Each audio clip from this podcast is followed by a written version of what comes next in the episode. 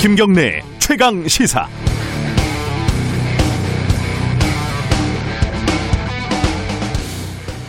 월성 1호기 폐쇄 결정이 잘못됐다. 2019년 야당이 감사 청구를 했죠. 얼마 전에 감사 결과가 나왔는데 그게 좀 애매했잖아요. 어, 폐쇄 결정 자체는 잘 모르겠고 경제성 평가에 문제는 있었고 공무원들이 자료를 삭제했다더라. 그런데 야당이 이걸 대전지검에 고발을 했고 검찰은 발빠르게 정부 부처를 압수수색을 했습니다. 청와대를 겨냥하고 있다. 뭐 이런 얘기들도 나오고 있어요. 그런데 다른 쪽에서는 환경단체가 최재형 감사원장을 고발을 또 했습니다. 정부가 폐쇄 결정 결론을 끼워 맞췄다고 결론 내린 감사원장이 감사 결론을 끼워 맞췄다는 거죠. 어렵네요. 어쨌든 서울중앙지검은 또 수사에 착수를 했습니다. 자, 이후에는 어떻게 될지 한번 상상을 해볼까요?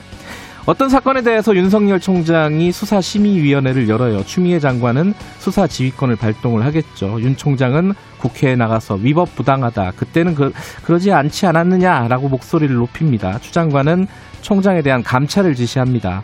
법무부 평검사 두 명이 검찰총장을 쫓아가지만 찾아가지만 쫓겨납니다. 일부 검사들은 막 반발을 합니다. 윤 총장은 검찰은 살아있는 권력을 수사해야 한다고 말합니다. 이 과정을 뉴스로 듣고 있는 국민들은 실제로 검찰이 처음에 뭘 수사하고 있었지 모두 잊어버립니다. 이 끝이 아닙니다. 이 와중에 야당이 감사원을 아, 감사원에 법무부 감사를 청구를 합니다. 감사원은 애매한 결론을 발표를 합니다. 검찰이 즉각 수사에 착수하고 법무부 장관이 수사 지휘권을 발동하고 시민단체는 법무부 장관을 고발하고 검찰이 또 압수수색에 들어가고 이렇게 저렇게 저렇게 가겠죠. 상상이지만 진짜 상상에 불과한 건 아닐 겁니다. 언젠가부터 우리는 이 메비우스의 띠 이런 데 갇혀버린 것 같습니다. 그 메비우스의 띠 중심에는 항상 검찰이 있고요. 아마 추미애, 윤석열 모두 사라져도 이 메비우스 띠에서 벗어날 수 있을지 의심스럽습니다. 11월 20일 금요일 김경래 최강시사 시작합니다.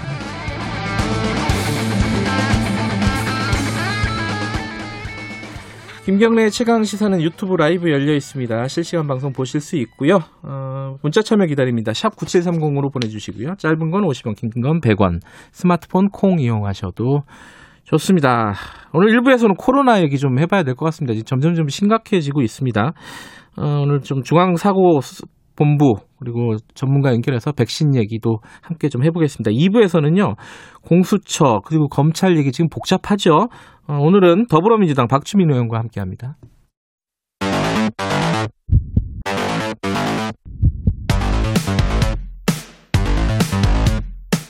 오늘 아침 가장 뜨거운 뉴스 뉴스 언박싱.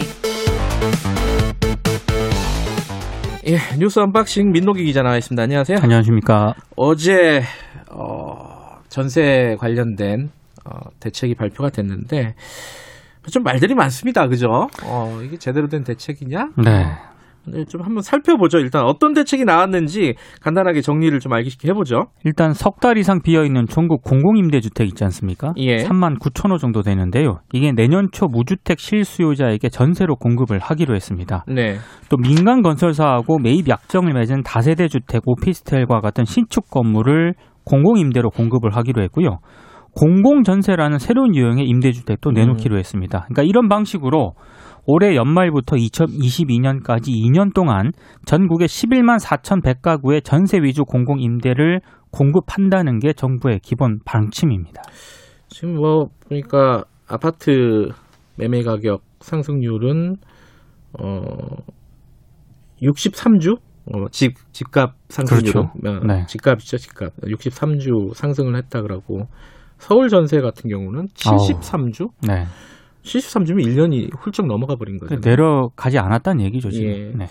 어쨌든 이런 상황에서 대책을 내놨는데 이건 단기 대책이에요, 그죠? 그렇습니다. 그러니까 아파트 대책이 없다고 좀 비판하는 쪽도 있는데 아파트 대책을 단기 대책으로 내놓을 수는 없겠죠. 쉽지 않죠. 예. 어, 근데 이제 그래서 뭐 좀 논쟁적인 부분들이 좀 있습니다. 가장 눈에 띄는 부분은 어떤 부분입니까?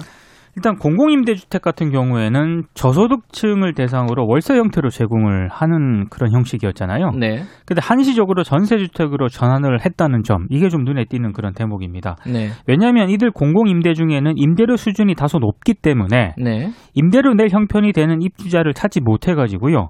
좋은 입, 좋은 입지인데도 공실이 생긴 경우가 적지 않았거든요. 음. 그래서 이걸 이제 활용하겠다라는 거고요. 예. 국토부가 올해 12월 소득 자산 기준을 아예 배제를 하고 무주택자를 대상으로 입주자를 모집한 다음에 예. 내년 2월 입주하도록 할 예정이라고 합니다. 근데 이게 보니까 임대 기간이 4년이 기본이고요. 예. 원할 경우에는 2년이 더 추가가 될 예정입니다. 아, 물론 이제 이게 이제 저소득층에게 돌아갈 거를 어, 그렇지 않은 사람들 상대적으로 좀 넉넉한 사람들한테 돌아가게 되니까 결론적으로 그렇죠. 예. 결과적으로 그 부분에 대한 또 걱정들이 좀 있는 것 같고요. 시민단체들은 그 부분을 또 음. 집중적으로 좀 비판을 하고 있습니다. 어 그리고 소형 이제 지금 좀 어, 호텔이 좀 논란이 됐었잖아요. 그, 네. 그걸 그게 이제 사실 일부인데 정체 정책 그렇죠. 어, 전체 정책에서 비- 보면은 그럼 거기에 대한 것들은 어떤 게 좀 있죠? 그러니까 이게 전세난 해소에 이게 과연 어, 해소할 수 있는가? 예. 그 비판이 나오는 그 지점인데요. 예. 지금 아파트 전세난이 수도권, 네. 서울 그리고 지역 같은 경우에도 대도시에서 이게 시작이 됐거든요. 네. 근데 지금 이 정부 이번 대책을 보면은 공급 물량이 아, 낮은 소형, 그러니까 음. 전용 한 40에서 50제곱미터가 대부분입니다. 그러니까 네. 공급 물량 대부분이 소형 공공임대 다세대 오피스텔이기 때문에 이 정도 물량 가지고 과연 전세난 대책이 해결이 될 수 있을 것인가라는 음. 지금 우려가 나오고 있고요. 예. 그 일부 전문가들 같은 경우에는 너무 정부의 전세 대책이 공공 임대 제공 쪽으로만 좀 음. 지나치게 쏠리고 있다라는 점을 또 지적을 하고 있습니다. 영끌 대책이라고 하잖아요. 그렇죠. 다 그죠? 끌어모았다는 예. 거죠, 지금.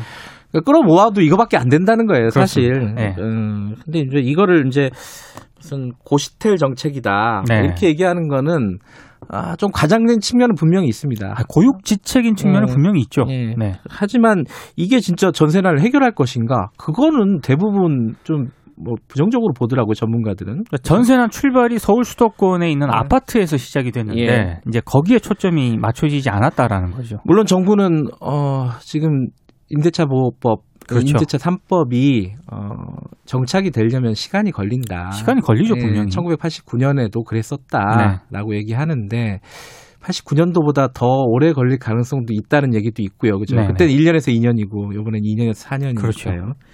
걱정이 됩니다. 예. 우리 동네도 난리더라고요. 지금 전세 때문에. 없어요, 진짜. 예, 예. 힘들어 하시는 분들이 꽤 있습니다. 정부도 알고는 있는 것 같은데 당장 꺼낼 수 있는 정책이 여기까지인 것 같고 단기적인 정책은 예. 한계가 있죠. 네. 예, 이 부분은 뭐 앞으로도 계속 다뤄야 될 부분이니까 여기까지 하고요. 코로나 얘기 잠깐 해보죠. 어, 뒤에 코로나 우리 저기 중수 중수본도 연결을 하고 어, 전문가도 연결을 하겠지만은 일단 숫자 좀 잠깐 보죠. 지금 300명이 이틀 연속으로 늘은 거죠, 그죠? 그러니까 19일 어제 0시 기준으로요. 예, 아, 코로나19 확진자가 343명으로 집계가 됐거든요. 네, 8월 28일 이후 최다 수치입니다. 네, 서울에서 전체의 3분의 1가량인 109명의 확진자가 발생했고요. 네. 비수도권의 확진자도 116명을 기록을 했습니다. 음. 우려가 되는 거는 전남 순천 같은 경우인데 지난 11일부터 1.5단계를 적용을 해왔거든요. 네. 근데 이게 확산세가 누그러지지 않아가지고요. 음흠. 오늘 0시부터 다시 2단계로 상향을 하기로 했는데 이 새로운 그 사회적 거리두기가 재편이 된 이후에 2단계를 적용하는 지역은 순천이 처음입니다.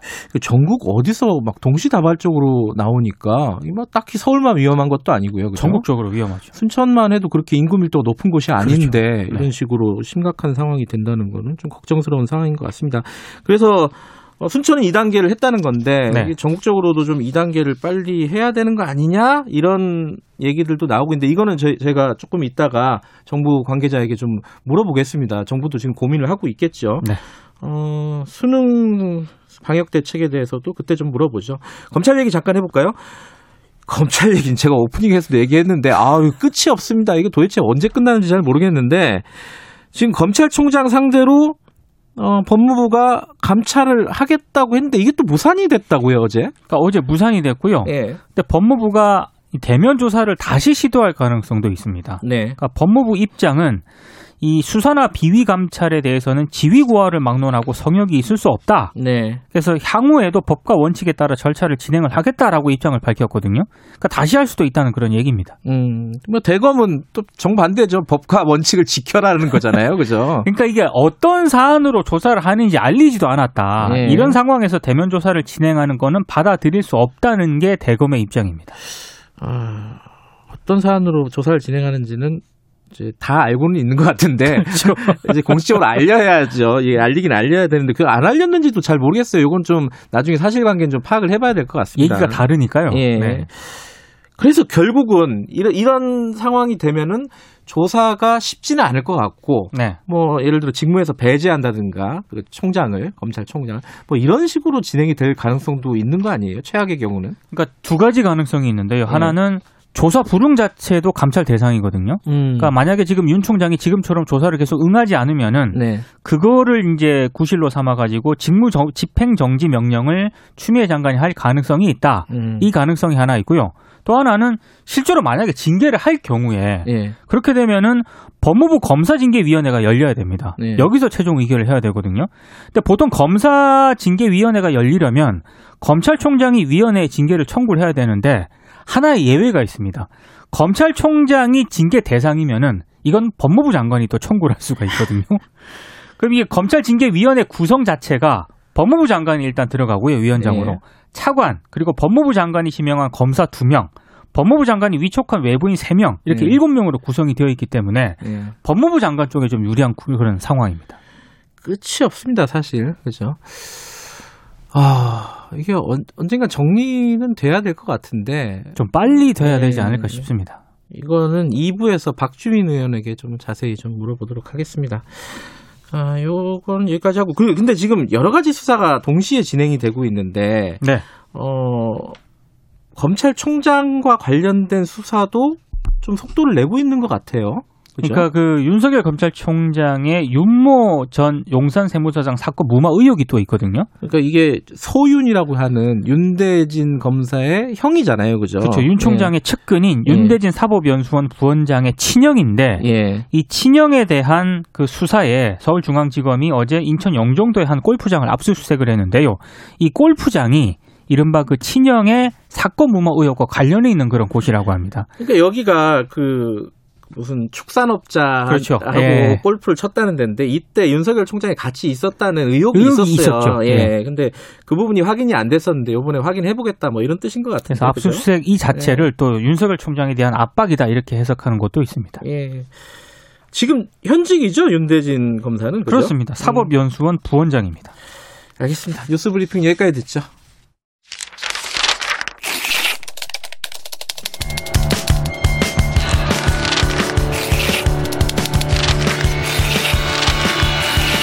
민동기의 저널리즘 M. 네, 저널리즘 M. 오늘은 어, 지난주까지 좋은 보도와 나쁜 보도를 계속 밀 줄 알았는데 다른 걸 갖고 오셨습니다. 동아일보 얘기를 갖고 오셨네요. 이게 보도를 좀 해야 될 필요가 있는 것 같은데요. 네. 보도가 거의 안 돼가지고요. 네. 그 차원에서 제가 좀 가지고 와봤습니다. 중앙 아 동아일보 일가에 대한 문제죠, 사실. 예. 그 김재호 동아일보 사장 딸이 2020년 동아 미디어 그룹 공개 채용에 지원을 했는데요. 동아일보 기자로 최종 입사한 것으로 확인이 됐습니다. 이 네. 내용은 미디어 오늘이 보도를 했는데 일단 동아일보 사장 딸이 동아일보에 합격했다는 것만으로도 이런저런 논란이 좀 제기가 되고 있습니다. 일단은 동아일보 요번 채용이 좀 독특했다 이런 얘기가 있어요. 그 채용 연계형 인턴으로만 수습 기자를 선발하겠다라고 네. 채용 공고에 밝혔거든요. 뭐 그동안 채용 연계형 인턴하고요. 공개 채용 이렇게 두 가지 방식으로 진행이 됐었는데 이번에는 인턴 채용 비중을 좀 높이겠다. 예. 이런 차원으로 보입니다. 뭐 7월 21일부터 8월 3일까지 원서 접수를 받았다라고 하고요. 지원자들은 자기소개서하고 뭐 1분짜리 영상을 제출을 했다고 합니다. 발표를 아직 안 한 거 아니에요? 발표를? 이게 재밌는 현상인데요. 최종 합격자. 예. 최종 합격자 발표가 안 된 그런 상황인데 예. 동아일보 사장 딸이 최종 합격했다는 기사가 미디어널에 나왔거든요. 예. 이 자체도 굉장히 좀 특이한 것 어떻게 같습니다. 된 거예요?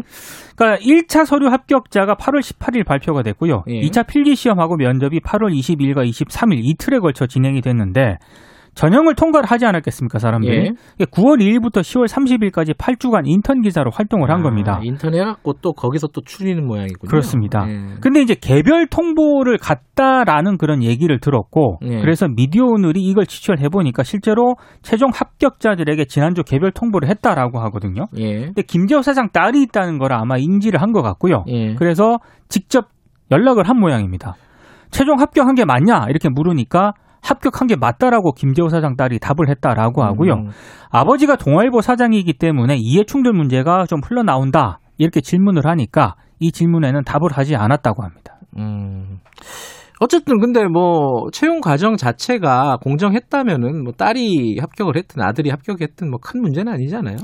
근데 이제 언론고시 카페라든가 이런 데서 네. 과연 공정했느냐 음. 이런 이제 문제 제기가 잇따르고 있다는 게 좀 문제인 것 같고요. 예. 제가 오늘 얘기하고 싶은 거는 이 동아일 미디어 그룹의 채용 과정이 공정했는가 이 얘기를 하려는 건 아니고요. 그거는 검찰이 해야죠. 그렇죠. 검찰이 우리 식으로 따지면 검찰이 해야 될 사안이고요. 다만 이 동아일보를 비롯해서 우리 언론이 자주 이제 얘기하고 있는 공정 있지 않습니까? 예. 이게 선택적 공정인 것 같다라는 생각이 좀 했기 음, 때문입니다. 다- 어떤 어떤 말이죠? 단적으로 일단 그 그동안 추미애 법무부 장관하고 예. 조국 전 장관 자녀들과 관련해서요. 아빠 찬스, 엄마 찬스 이 논란이 상당히 불거지지 않았습니까? 예. 이때 언론들이 대대적으로 보도를 했고요. 포털에서 기사 검색만 하더라도 뭐 엄청난 기사량이 쏟아졌습니다. 예. 근데 이번에는 아예 기사가요. 제가 다 타, 포털에서 다 검색을 해봤는데 미디어 오늘하고 고발뉴스 딱 두 곳만 이 문제를 또 음. 보도를 하더라고요. 예. 그러니까 이거는 좀 침묵의 카르텔 아닌가라는 생각이 좀 들었습니다. 예. 실제로 그 SNS에서는 추미애 장관 아들 문제와 직접 비교를 하기도 하는데요. 추 장관 아들은 대기업에서 인턴한 거 있지 않습니까? 예. 이걸 가지고도 언론들이 굉장히 난리를 피웠는데 아... 어떻게 이 문제는 이렇게 다들 침묵하느냐라는 그런 음. 비판이 나오고 있습니다. 추 장관은 사람들이 잘 아는데 김지영은 잘 몰라요 사실. 그럴 수도 있어요. 근데 어쨌든 그 김지호 사장의 아들 아 딸이 이번에 언론에 처음 등장한 게 아니더라고요. 저도 기억을 못 했는데. 그러니까 2014년 8월에 예. 그 명문 그 학교라고 그러죠. 하나고 음. 1학년에 편입 시험을 하거든요. 네. 당시 처음에는 면접관으로부터 12점을 받았는데 최종 점수를 보니까 15점으로 표기가 되어 있는 겁니다. 예. 그때 MBC가 이 면접 점수가 석연치 않은 이유로 바꿨다라는 의혹을 제기를 했고요. 네. 실제로 관련해서 2015년 서울시 교육청이 하나고를 특별 감사를 하는데 네. 당시 김재호 사장 딸이 응시한 편입 전형에서 면접 점수가 15건이나 잘못 입력이 됐다라고 음. 어, 했고 그래서 하나고 교감하고 교장 등에 대한 징계 요구와 함께 이들을 검찰에 고발을 한 사건이 있었습니다. 아, 여기도 또 검찰이 또 그렇습니다. 실제로 등장하는군요. 예. 예. 그 검찰이 어떻게 했어요, 그래서? 이게 지금 그게 논란인데요. 예. 검찰이 그 1년 만에 하나고 관계자 전원을 불기소 처분을 하거든요. 아, 또 수사가 1년 걸렸습니까? 근데 예. 그 이유가 이상합니다. 점수가 조작이 됐더라도 합격자가 바뀔 상황이 아니었다. 아. 그래서 불기소했다. 이렇게 이유를 설명을 하는 겁니다. 요새는 뭐 무슨 검증이니 감사원이니 다 이게 점, 그 뭐야, 이렇게 애매해요. 뭐가. 근데 이게 부실 수사 논란이 제기됐던 이유가요. 예. 검찰이 당시 압수수색과 계좌 추적을 안 했다고 합니다. 음흠. 그러니까 강제 수사 자체를 안 했다라는 그런 얘기인데 예. 봐주기 아니냐 이런 논란도 제기가 됐습니다. 예. 근데 당시 보도도요. MBC 등을 제외하고는 역시 거의 보도가 제대로 안 됐고요. 전교조에서 이걸 비판을 했는데도 불구하고 제대로 보도를 한 언론이 거의 없었습니다. 아, 이번에 문제가 됐던 김지호 사장 딸도 있지만 김지호 사장 자체도 동아일보에 특별 채용으로 들어갔죠 예전에. 95년에 기자직으로 입사를 했는데 특별 채용으로 입사를 했고요. 예. 사회부 6개월 거치고 3년 동안 기사 생활을 했습니다만 이후에 경영 파트로 옮겨서 지금 동아일보 대표이사가 됐거든요. 어, 언론고시 카페 등에서는 김재호 사장 딸도 결국에는 비슷한 전철을 밟은 것 음. 밟지 않겠느냐 이런 얘기가 나오고 있다고 합니다. 예. 제가 예전에 어 오프닝에서 SK 최태원 회장 아들이 네, 어, 그 입사를 했다. 최태원 그 SK 계열사에. 네. 근데 그 부분에 대해서 언론들은 다들 아, 이게 미담 기사로 예, 미담으로 이제 그. 경영권 수업을 하고 있다. 네. 뭐, 그 낮은 직급으로 들어갔거든요. 네. 근데 그거를 조금, 어, 얘기를 했더니, 어, 반응들이, 네. 아니, 그게 뭐, 당연한 거지. 어? 총수의, 그룹 총수의 아들이 그 정도로 들어가는 것도 못하냐? 뭐, 너는, 뭐, 부러워서 그러냐? 이런 반응들이 굉장히 많았어요. 요번도 좀 비슷한 건인데, 이게 회사가 동아일보가 김재호 사장 뭐 지분상으로 보면 그 가족 거긴 맞긴 하지만은 네. 회사 자체가 개인 소유는 아니거든요. 아니고 그죠? 더더군다나 언론사기 때문에요. 예. 여러 가지 공적인 기능을 수행하는 곳 아니겠습니까? 동아일보는 특히 공정에 대해서도 많이 얘기를 했던 언론 아니겠습니까? 조국 전 장관하고 추미애 장관에 대한 음. 기사에서 굉장히 강도 높게 비판을 했었죠. 네. 결국 또 내로남불에 대한 얘기가 될 수도 그 있겠네요. 얘기를 하고 싶습니다, 제가. 예. 예. 여기까지 하죠. 일주일 동안 고생하셨습니다. 고맙습니다. 뉴스 언박싱 저널리즘의 민노기 기자였고요. 지금 시각은 7시 30, 아, 9분 40분 향해 가고 있습니다. 최강 시사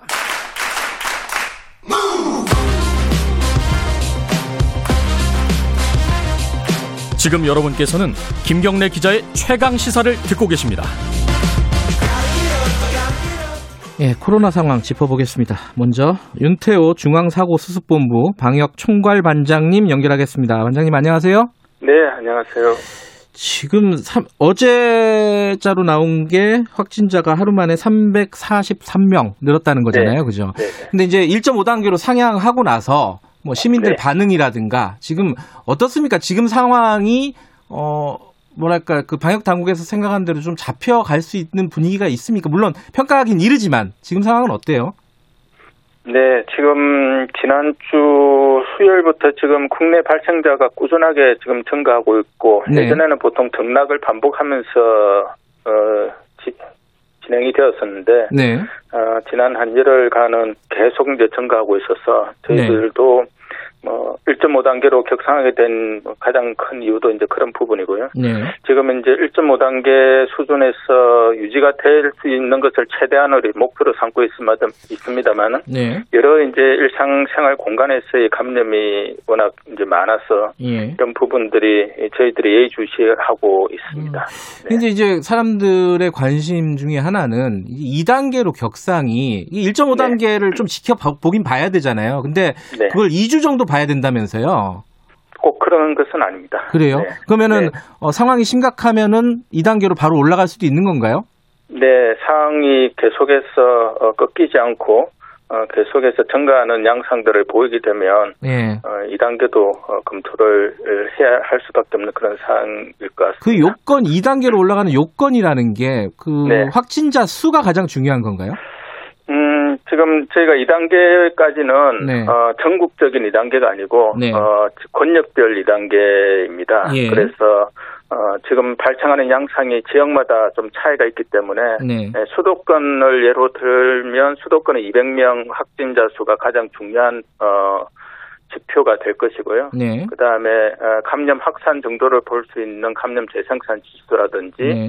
아니면 연령 구성이 어떻게 되는지 네. 다행스럽게도 최근에는 어, 60대 이상 연령보다는 어, 4, 50대, 40대 미만의 연령 네. 예, 비중하는 차지하는 비중이 높아서 예. 중환자로 발생하는 부분은 예전에 8월에 비해서는 조금 낮을 것이라고 판단이 드는데요. 네. 어, 이러한 부분들을 고려를 해서 어, 2단계 어, 권역별로 2단계 수준들에 대해서 검토가 들어가게 될 것입니다. 권역별로 검토를 네. 해야 될 것 같다라고 네. 말씀하셨는데, 근데 이게 그뭐 일부 전문가들은 그런 얘기를 했어요. 지난 주말부터 사실은 좀 단계를 오- 상향을 해가지고 네. 어, 분위기를 좀 잡았어야 되는 거 아니냐라는 네. 네. 얘기도 있고 지금도 위험하다, 굉장히 위험한 상황이기 때문에 조기에 선제적으로 대응을 해야 된다라는 쪽이 있습니다. 근데 네. 지금 지금 예컨대 중앙사고수습본부도 있고 뭐 중앙재난안전대책본부도 있고 중앙방역대책본부도 있고 여러 이제 단계가 있는데 일선에서 이제 방역 방역을 담당하고 있는 사람들은 빨리 선제적으로 대응을 했으면 좋겠는데 저 위에서 뭔가 중대본 같은 데서 결정을 계속 네. 미루는 거 아니냐 이런 얘기들 어떻게 생각하십니까? 그거는 내부에서 보면 그럴 수도 있, 뭐 그렇게 생각할 수도 있을 거라고 생각합니다. 네, 다만 이제 중대본이 최고의 의사결정 기구고 네, 그다음에 방대본이라든지 이제 질병관리청을 중심으로 하는 방대본 네. 그리고 보건복지부를 중심으로 하는 중수본 네, 어또 다 이제 중앙 중대본에 예, 에, 다 포함이 되어서 계속해서 논의를 하고 있고 예, 이 과정에서 다른 이제 관계 부처의 음. 어떤 의견들 네. 이런 것을 종합적으로 해서 정부 차원에서 최종적으로 결정하는 것은 총리께서 주재하시는 중대본회의이기 예. 때문에 여러 가지 논의들이 같이 이루어집니다. 또 전문가들 내에서도 여러 가지 음. 또 다양한 어, 이야기가 있듯이 네, 또 중대본 내에서도 여러 가지 의견들을 최종적으로 이제 조율하는 곳이니까요. 예. 그런 부분들을 근거해서 결정을 내리는 것이고 뭔가 위에서 막는다든지 이런 부분들은 있을 수가 없습니다. 네. 알겠습니다. 지금 뭐 네. 청취자분들에게 어 이제 주말이잖아요. 어. 좀 꼭 지켜야 될 수칙이라든가 하시고 싶은 말씀 간단하게 하고 정리하죠. 네, 지금 이제 제일 중요한 부분은 네. 일상생활 공간에서 있던 감염이 어, 계속해서 발생을 되고 있다는 거고 네. 무엇보다도 지금 현재는 각종 소모임이라든지 네. 아니면 어, 외출이라는 부분들을 가급적 자제를 해주시는 것이 가장 네. 중요할 것 같습니다. 지금 식당이나 카페, 그 다음에 여러 가지 다중 이용 시설, 네. 그다음에 사우나, 실내 체육 시설 이런 곳에서도 계속해서 발생을 하고 있습니다. 물론 의료기관이나 요양기관 등에서도 발생을 하고 있지만은 예. 그 요인보다는 생활 공간에서 발생하는 비중이 훨씬 더 높기 때문에 에, 국민들께서는 에, 그러한 어떤 불필요한 모임은 어, 자제를 해주시면 좋을 것 같고요. 예. 어, 환기가 잘 되지 않고 그다음에 어, 사- 거리두기가 되지 않는 네. 그러한 공간은 어, 가급적 피해 주시는 게 좋을 것 같습니다. 알겠습니다. 요번 주말 중요하겠죠, 그죠? 아, 이번 주말이 매우 중요한 어떤 예. 터닝 포인트가 될 것이라고 생각을 하고 있습니다. 알겠습니다. 계속 네. 고생해 주시기 바랍니다. 고맙습니다. 네, 네, 감사합니다. 윤태호 중학 어, 중수본 방역 총괄 반장이었습니다. 바로 백신 얘기 좀 해볼게요. 중앙대 약학대학 설대우 교수님 연결돼 있습니다. 교수님 안녕하세요. 예, 안녕하세요. 지금 이제 이거는 좀 기분 좋은 소식이기도 한데 미국에서 뭐 모더나 화이자라고 한95% 예방률 나왔다 이렇게 지금 나오고 있습니다. 이게 어 전문가가 보시기에도 어, 이게 그 뭐랄까 기- 저기 믿을 만한 어떤 소식이라고 보십니까? 어떻게 보세요? 아, 여러분들이 지금 이 예. 예방률에 대한 이해가 없어서 그러는데요. 예. 먼저 여러분들이 예방률에 대한 이해를 좀 하셔야 돼요. 예. 이게 일반 용어로 예방하는 율하고 예. 이게 전문가들이 얘기하는 과학적으로 얘기하는 거하고 전혀 다르거든요. 아? 예를 들면 예. 아, 왼손 오른손이 있다 그래 봐봐요. 예. 그러면 왼손에는 어, 가짜 약을 맞힌 거예요. 만 예. 오천 명. 이 모더나에 대해서 얘기하면 은 가짜 약 왼손은 만 오천 명을 가짜 약을 맞췄어요. 예. 그다음에 오른손 쪽에는 백신을 만 오천 명을 맞췄거든요. 예. 그러고 나서 일상생활을 하게 한 다음에 어떤 시간이 지난 후에 분석을 한 거예요. 해보니까 음. 왼쪽 손, 즉 가짜 약을 맞힌 사람은 만 오천 명이나 맞췄는데도 환자, 확진자가 90명 정도밖에 안 나왔어요. 예. 사실 얼마 안 나온 거죠. 네. 백신을 안 맞았음에도 불구하고 90명 나왔어요. 그런데 몇 명을 맞췄는가 중요한 게 아니라 90명이 중요한 거예요. 90명, 90명이 예. 나온 거예요. 일단 예. 백신을 안 맞은 데서는 백신을 맞은 데서는 5명이 나온 거예요. 음. 그러니까 얼핏 보면 효과가 있는 것처럼 보이잖아요. 네. 근데 어떻게 계산을 하느냐 하면은 백신을 맞힌 데서 5명이 나왔지만은 예. 아까 안 맞힌 것처럼 90명으로 키를 맞추는 거예요. 키를. 예. 키를 맞춘 다음에 5명을 제외한 85명이 예. 백신을 맞아서 환자가 안 나온 거라고 무조건 계산을 해요, 그냥. 아. 그러니까 마스크를 껴서 감염이 안 될 수도 있고 집콕을 해서 감염이 안 될 수도 있고 아. 여러 가지 이유 때문에 감염이 안 될 수도 있지만 예. 백신 효능을 계산할 때는 어떻게 계산하느냐 하면은 무조건 백신을 맞았는데 아, 백신을 안 맞은 거하고 비교해서 덜 나온 사람은 백신의 효과다. 그냥 네. 이렇게 계산을 하는 거예요.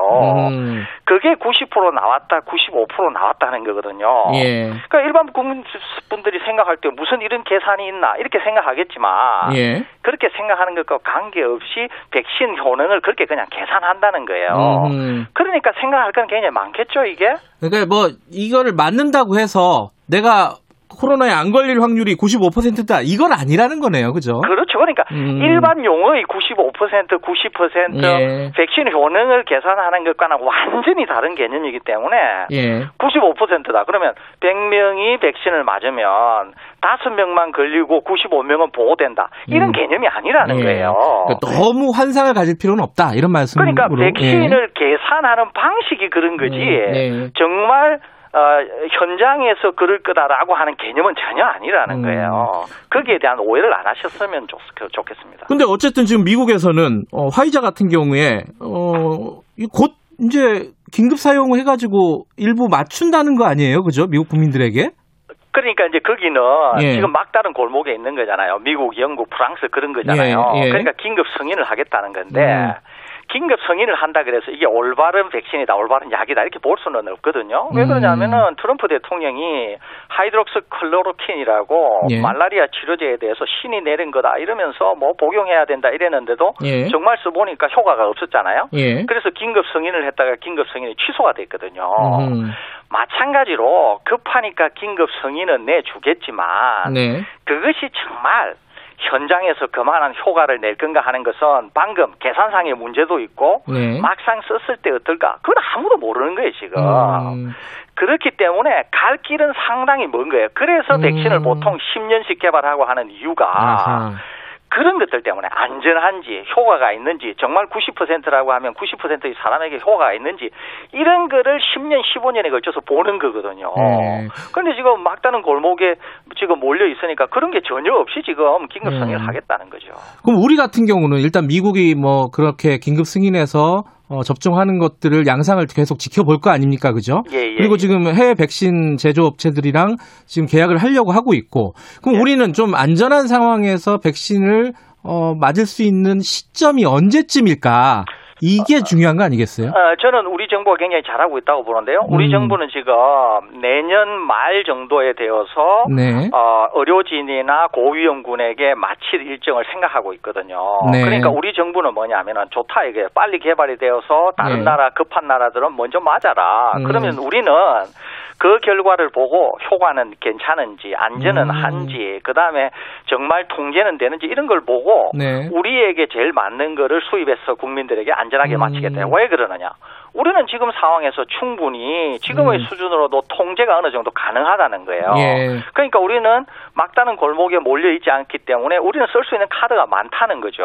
음. 그렇기 때문에 일부 전문가들이 우려하는 것처럼 우리도 뭐 다른 나라처럼 뭐 백신을 도입해야 되는 거 아니냐 전혀 저는 그럴 필요 없다고 지금은 그럴 되고요. 상황이 아니다. 그럴 음. 상황도 아니지만 그런다고 해서 내일 모레 우리가 백신을 맞을 수도 없어요. 음. 그렇기 때문에 국가별로 승인도 나야 되고 전 세계가 충분히 안 전하다고 하는 인식도 있어야 되고 하기 때문에 음. 우리는 아마 지금 정부가 생각하는 그런 일정에 따라서 맞춰질 것으로 생각되고 예. 일반 국민들에게는 예.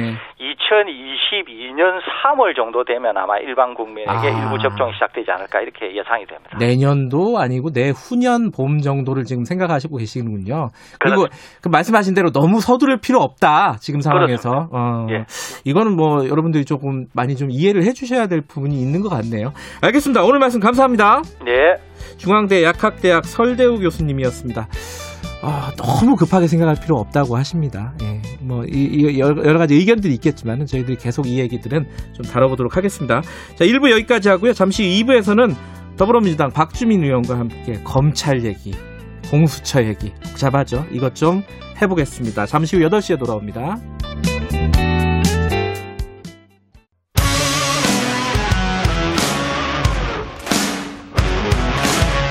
뉴스타파 기자 김경래 최강 시사.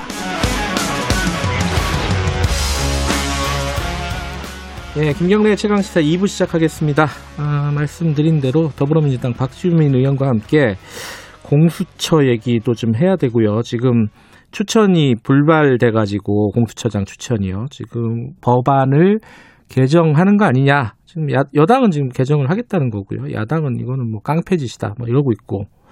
그러니까 국회가 지금 그러고 있고.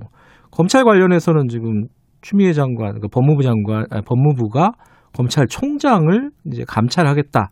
이래가지고 거기도 또 지금 전운이 감돌고 있고 국회도 검찰도 다들 힘듭니다 지금 중대기업 중대재해기업 처벌법 요 얘기도 좀 여쭤볼 게 좀 있고 서울시장 얘기도 여쭤볼 거 있고 이게 다 할 수 있을란가 모르겠네요. 박주민 의원님 나와 계십니다. 안녕하세요. 네, 안녕하십니까.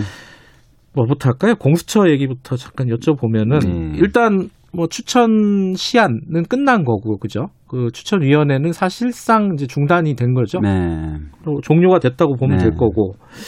그러면 이제 법 법안을 개정하는 방법밖에 없는 거잖아요. 여당 입장에서는. 아니면 이제 추천위를 다시 구성할 수도 있는 건가? 어떻게 되는 거예요, 지금? 어, 뭐, 추천위를 재구성한다 또는 추천위를 그대로 둔- 둔 상태에서 네. 각자가 자기가 생각하는 후보군을 다시 물망에 올린다. 다시. 뭐 음. 여러 가지 방법이 있을 수는 있겠습니다. 그런데, 네. 어, 제가 이제 전해 들은 얘기로는 네. 야당 쪽 추천위원회 입장은, 어, 본인들이 추천한 사람들 외에는 전혀 가능성이 없는 것처럼 태도를 보였다는 거예요. 음, 요번에 이제 두명 추천한 네. 그 사람들 말고는. 그래서 음, 그러면 사실상 이제 안 되는 거지 않습니까? 음, 뭐이 얘기는 저도 전해 들은 거라서 좀 더 정확히 확, 확인해 봐야 되겠지만요. 그러면 이제 남은 카드는 법 개정 카드밖에 없다. 네. 이렇게 되는 것 같습니다. 아니, 좀 쉬운, 쉬운 얘기로 그냥, 아니, 그러면은 야당 측 추천 쪽 그 인사들, 어, 괜찮은 사람 있으면은 그냥 대승적으로 그 사람들 하, 하게끔 해서, 그러면 더 막 공정성이 담보되고 그림 좋아지는 거 아니에요? 그렇게는 안 되는 거예요? 보세요. 뭐 추천위원회 내부에서 음. 어떤 논의가 이루어졌고 구체적으로 이런 것들은 뭐 음. 밖으로도 안 알려져 있고 저도 잘 모릅니다. 네. 어 근데 이제 논의 과정에서 잘 합의가 안 되다 보니까 아마 이제 변협 네. 회장이 그러면 야당 여당 다 빼고 아. 변협하고 대법원 쪽에서 추천하는 사람 공정하고 음. 중립적일 테니까 해보자라는 제안도 있었던 것 같아요. 그것도 안 그것도 아마? 안 됐던 것 같습니다. 아하. 네. 서로 못 믿으니까 그런 것 같은데. 그죠. 자, 그럼 어쨌든 간에, 그럼 이것도 안 되고 저것도 안 되고, 그러면은 공수처가 아예 안 되는 거잖아요. 뭐 장이 있어야지 뭐가를 하는데, 네. 그러면 이제 법안을 바꾼다. 이거 실제로 진행을 하십니까? 어제 신동근 어, 의원께서는 네. 뭐 한다. 12월 2일까지. 어제 저희가 그 법사위원들이 예. 이 더불어민주당 소속 법사위원들 기자회견도 했고요. 네. 어, 이 상태로라면 법 개정에 나설 수밖에 없다라고 음. 선언을 했고요. 네. 25일 날 지금 25일. 어, 관련된 음. 법안 소위가 예정되어 있습니다. 수요일이 다음 주 수요일이네요. 예, 25일 날 관련된 법 논의를 시작할 음. 것 같습니다. 그러면 그때 법안 소위하고 만약에 이제 계속 추진을 한다 그러면 일정상으로 보면은 본회의 통과가 12월 2일이 되는 거예요. 네. 음, 그러면은 연내 출범이 가능하게 되는 겁니까? 12월 2일 날 이제 법 개정이 돼서 시행이 되면 네. 이제 후보 추천 위원회가 다시 이제 가동이 돼야 되겠죠. 바뀐 규정에 네. 따라서. 어, 이미 이제 충분히 그 현재 제출되어 있는 후보들에 대해서는 자료가 제출된 상태라 그러더라고요. 음흠. 어, 그래서 뭐 추천위원들의 후일담 좀 들어보니까 생각보다 자료들 다 많이 내더라. 음흠. 그래서 어, 어느 정도 자료 제출과 검증이 끝났기 때문에 새로 가동될 경우에는 그 시간을 좀 줄일 수 있지 않을까라는 음. 생각들을 가지고 있더라고요. 네. 그러면 이제 만약에 법이 개정되면 그게 법이 개정된다는 게 일곱 명 중에 지금 여섯 명이 찬성해야지 되는 건데 그걸 다섯 명으로 바꾼다는 거 아니에요? 쉽게 말하면은. 뭐 그런 식이 되겠죠. 예. 네. 근데 그렇게 되면은 지금 추천위원들을 다시 모, 모아 가지고 그러면 다시 거기서 논의를 해야 되는 거잖아요. 네. 그럼 야당은 당연히 거기 협조 안 할 거 아닙니까? 음. 추천위원 뭐 추천도 안 할 거고 그죠? 이거 뭐 어떻게 되는 거예요? 그럼 뭐 또안 그런- 되는 거 아니에요? 그런 방법으로 만약에 또 야당이 대응을 할 수도 네. 있기 때문에 아마 그런 것까지 포함해서 아법 개정 법에다가. 논의할 때는 좀 논의가 진행돼야 될 필요가 있습니다. 근데 이거는 이제 여당 입장에서 부담스러운 부분이 있잖아요. 분명히 약속이 있었고 야당의 비토권을 보장을 해주겠다. 물론 그 비토권의 수준이 어디까지인가 이거는 조금 생각이 다르겠지만은 애초에 그 비토권을 주장해서 야당이 싫어하면 안 되는 거다라고 처음 패스트트랙 올라갈 때도 얘기를 했던 건데 지금 말을 결과적으로는 뒤집는 게 돼버리는 거니까 정치적인 부담 같은 것들이 있고 첫 번째가 그고 두 번째는 그 공수처가 공정하다는 게 여야가 다 합의해서 만든다는 게 이제 중요한 부분이었는데 그 야당 빼고 가는 거잖아요 결국은 이, 이 부분에 대한 부담 어떻게 보세요? 우선 이제 비토권 제도를 뒀을 때 네. 저희들이 내세웠던 것은 이 비토권이 공정하고 독립적인 수사를 할 수 있는 처장을 뽑을 수 있는 장치다. 네, 근데 이것이 이제 악용이 돼서 아예 공수처 자체를 출범 못 시키는 네, 또는 지연시키는 제도로 쓰인다. 그렇다면 이거는 아까 말씀드렸던 원래 비토권의 취지에서 벗어난 음, 제도의 오용 남용이거든요. 네, 저희들이 이제 비토권 얘기를 했을 때도 야당에서도 뭐라고 심지어 얘기했냐면 아니, 우리들이 이 비토권을 그러면 뭐 어, 출범을 못 시키게 하거나 이렇게 할 수도 없기 때문에 이 비토권 사실 무용하다라고 자기네들이 얘기를 했었거든요. 근데 이제 사실상 출범을 거의 이제 방해하거나 지연하는 목적으로 쓰고 있어요. 그래서 하여튼 그런 제도 오용과 남용의 경우에는 좀 바로잡을 필요가 있는 거고요. 음, 두 번째로 그 여야가 이제 합의를 해- 해야 공정하다라는 말씀도 일비가 맞긴 맞는데요. 음, 야당의 지금 전제는 뭐냐면 주장의 전제는 뭐냐면 법원 행정처 처장이라든지 또는 대한변협 회장이 여당 사람이라는 거예요. 음, 그래서 안 된다고 계속 반대를 해왔던 거거든요. 근데 네. 사실 법원행정처장한테 이야기하면 법원행정처장 대노할 겁니다. 내가 어떻게 여당 사람이냐 음. 이렇게 할 거고 대한변협 회장 역시 펄쩍 뛰겠죠. 음. 그러니까 사실은 전제 자체가 좀 잘못된 이야기입니다. 그래서 이런 부분까지 좀 감안을 해서 판단을 해야 될 것 같습니다. 뭐 지금 상황에서 뭐 야당이 뭐 뭔가 제스처를 취할 가능성은 없는 것 같고 이대로 흘러갈 예- 예정이겠네요, 그죠? 어, 법안 바꾸고 어, 음, 어쨌든 뭐, 출범을 네. 한다. 이게 네. 지금 그- 그 여당은 가장 큰 목적이죠. 지금 네. 예, 올해, 올해 안에 출범한다. 네. 음. 한 가지만 좀 더 말씀드리면 전에도 제가 한번 말씀드린 적은 있었던 것 같은데 지금 상설특검법이란 법이 있어요. 예, 이 상설특검법도 특검 후보 추천위원회를 가동하게 되어 있습니다. 예, 구성이 어떻게 되어 있냐면 법원행정처 차장, 법무부 차관, 그다음에 대한변협 회장, 여당들, 야당들 이렇게 추천하게 네. 되어 있습니다.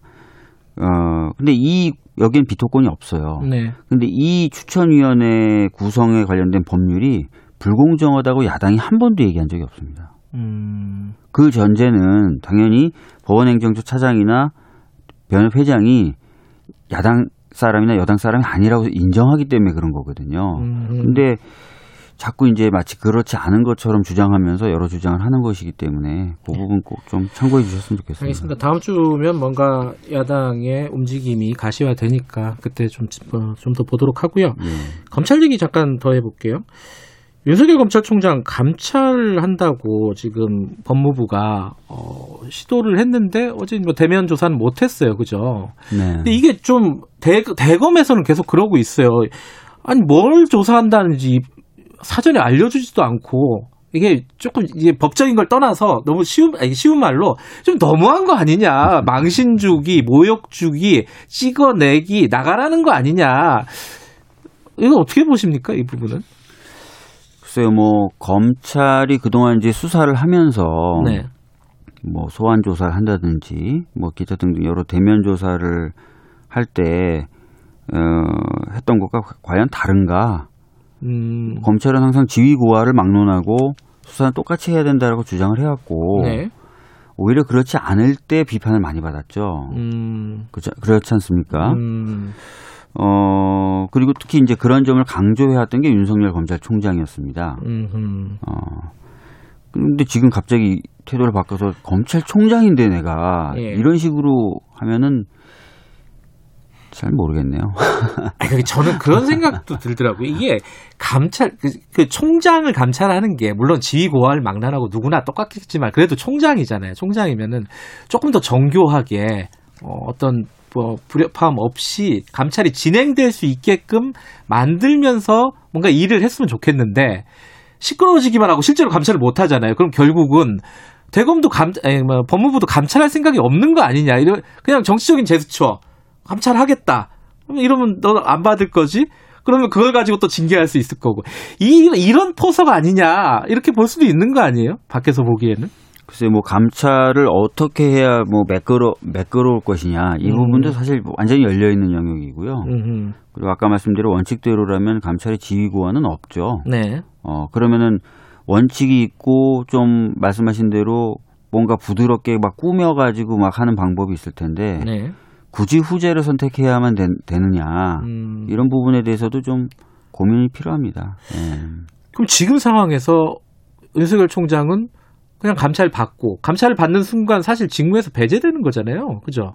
감찰을 어, 받는 영역이 있고 역할이 예. 있고 그 부분이 있는 거지 않습니까? 예. 근데 그 부분에 대해서는 거의 대부분 어, 수사지휘를 통해서 지금 이미- 뒤에 빠져 있으라고 한 거죠. 예를 들어서 예. 뭐 장모나 처에 관련된 사건 당연히 뭐 검, 검사 윤리 강령에 따라서 뒤에 빠져 있어야 되는데 아무 조치도 안 해서 음, 뒤에 빠져 있으라고 수사지휘를 받은 거고요. 예. 뭐 그런 부분에 있어서야 뭐 당연히 빠져 있는 거니까요. 근데 예. 그 검찰의 수장이 법무부에 감찰을 받게 되는 순간 어 이게 제대로 된 업무 수행, 직무 수행을 할 수 있겠느냐. 그래서 사실 나가라는 뜻 아니냐. 이렇게 받아들이는 거잖아요, 대검 입장은. 아니 수사지를 통해서 일정 네. 부분 이미 뭐 그 사건에선 뒤에 물러나 있어도 지금 잘 하고 계시고 심지어 뭐 정치하겠다는 말씀까지 하시면서 뭐 아, 하겠다고는 안 했죠. 뭐. 그냥 열어놨지, 뭐. 하겠다고는 안 했죠. 뭐 그런 것까지 막 그렇게 고민해 주실 필요는 없을 것 같습니다. 음. 예. 그러면 지금 최선의 방법은 감찰을 떳떳하게 받아라. 이런 뜻이세요? 지금 박주민 의원께서는? 그러면 감찰을 안 받으면 어떻게 되는 겁니까? 안 받으면 뭐 네. 징계하겠죠, 아마? 법무부에서, 그죠? 그래서 감찰이 필요한 부분은 감찰을 받는 것이 좀 맞다고 생각을 음. 하고요. 네. 그래서 아마 그런 절차로 조정이 돼서 감찰이 진행될 거라고 봅니다. 만약에 안 되면은 어 저는 안 될 가능성도 일부 있다고 보는데 그러면은 지금까지 이제 수사 지휘가 예. 이루어졌었던 과정을 보면은 예. 이제 윤석열 총장이 자신의 어떤 입장을 내세우다가도 예. 결국 수사 지휘를 다 수용하는 형식으로 갔거든요. 예. 어, 그런 식으로 가지 않을까 싶습니다.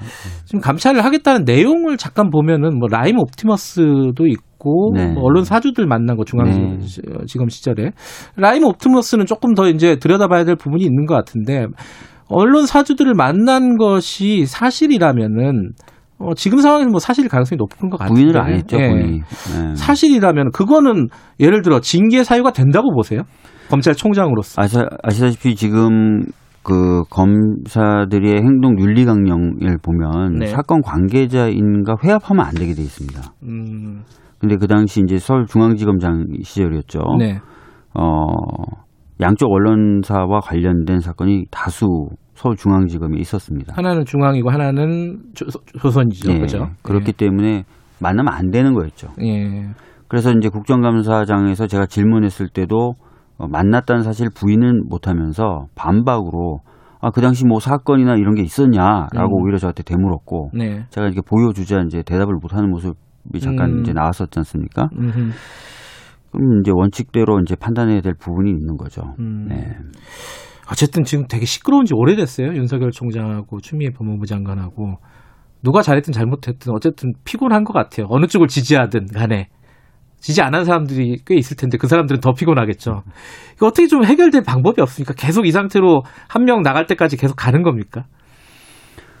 그, 이 지금 최근에 벌어지고 있는 일들에 대해서 굉장히 이제 그 혼란 또는 소란, 뭐 피곤 이렇게 표현하시는 음. 분들이 있어요. 과거에 없었던 일이기 때문에 그렇기도 하고요. 네.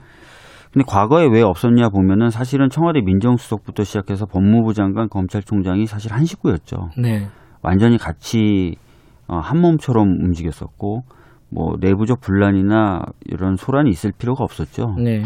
지금은 이제 사실은 그런 것과 굉장히 많이 다른 어, 문화와 분위기 네. 또 시스템이 가동되고 있는 겁니다. 어, 검찰 식구가 아닌 법무부 장관, 또 음. 검찰 출신이 아닌 민정수석. 음흠. 그래서 뭐 물밑에서의 지시나 이런 건 없고, 어, 꼭 지시를 해야 될 경우에는 공개적으로 공식적으로 법에 음. 따라서 이루어지고 있습니다. 근데 이제 이런 지시에 대해서 이제 검찰이 이제 잘 수용을 안 하는 부분이 음. 있는 것이죠.